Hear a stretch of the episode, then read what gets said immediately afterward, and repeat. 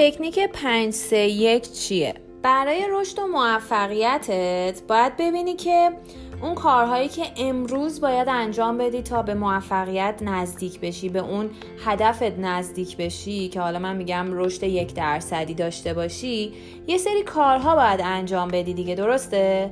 حالا این کارها رو میای اولویت بندی می‌کنی.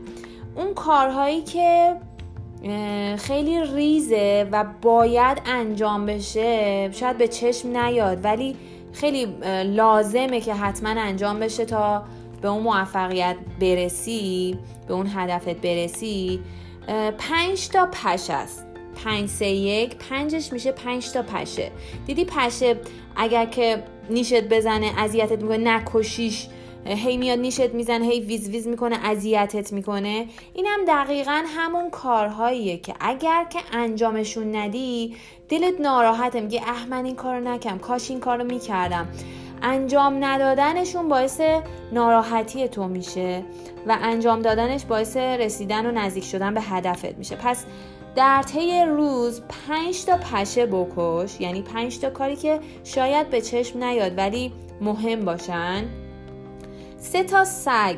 سه تا کاری که تقریبا مهمتر از اون پشه هان یعنی اگر پشه ها رو اولویت پایین ترا در نظر بگیریم سه تا سگ اولویت میانیا هستش.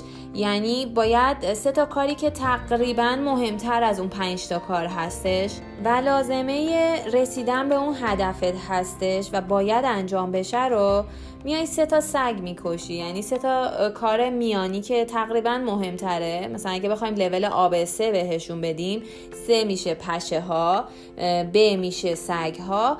آ میشه فیل. همون یه دونه کاری که حتما باید انجام بدی برای رشد یک درصدی. برای اینکه بخوای به هدفت برسی یه کار خیلی مهم هست که اولویت یکت هم هست. باید اون کار رو حتما انجام بدی.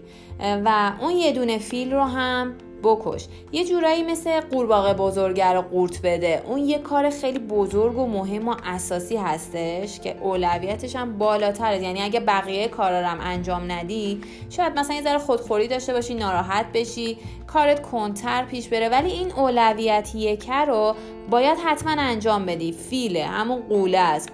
قورباغه بزرگ است که باید قورت بدی. این تکنیک 5 3 1 هست. 5 تا پشه. کارهایی که مجبورید هر روز باید انجامشون بدین. در راستای اهدافتون سه تا سگ که کارهای در واقع میشه گفت هدفهای ریز هدفهای میان رده هستش و یه دونه فیل که بزرگترین اولویتتون توی زندگی حالا اون هدف در راستای اون هدف هستش. که اگر می‌خواین موفق بشین باید حتما این کارا رو انجام بدین.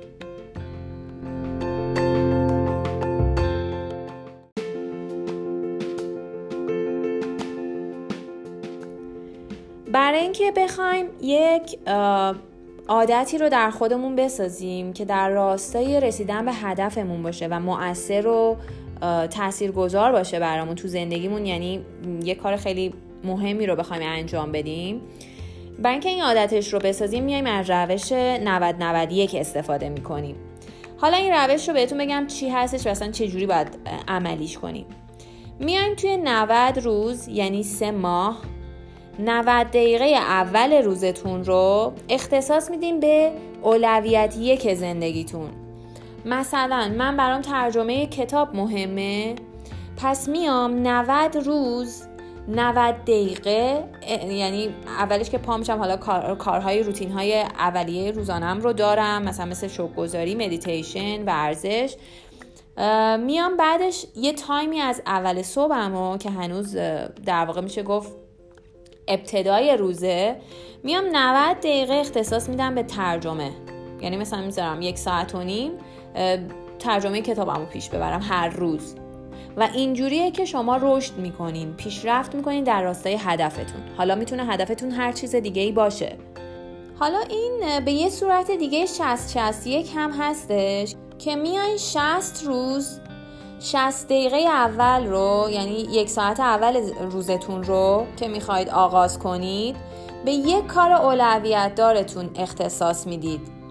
60 61 یا حالا 90 91 90 بهتر جواب میده چون واقعا دیگه بعد 90 روز میشه عادتتون و به خوردتون میره و کاملا دیگه عادت در واقع به طور ناخودآگاه و خودکار انجامش میدین.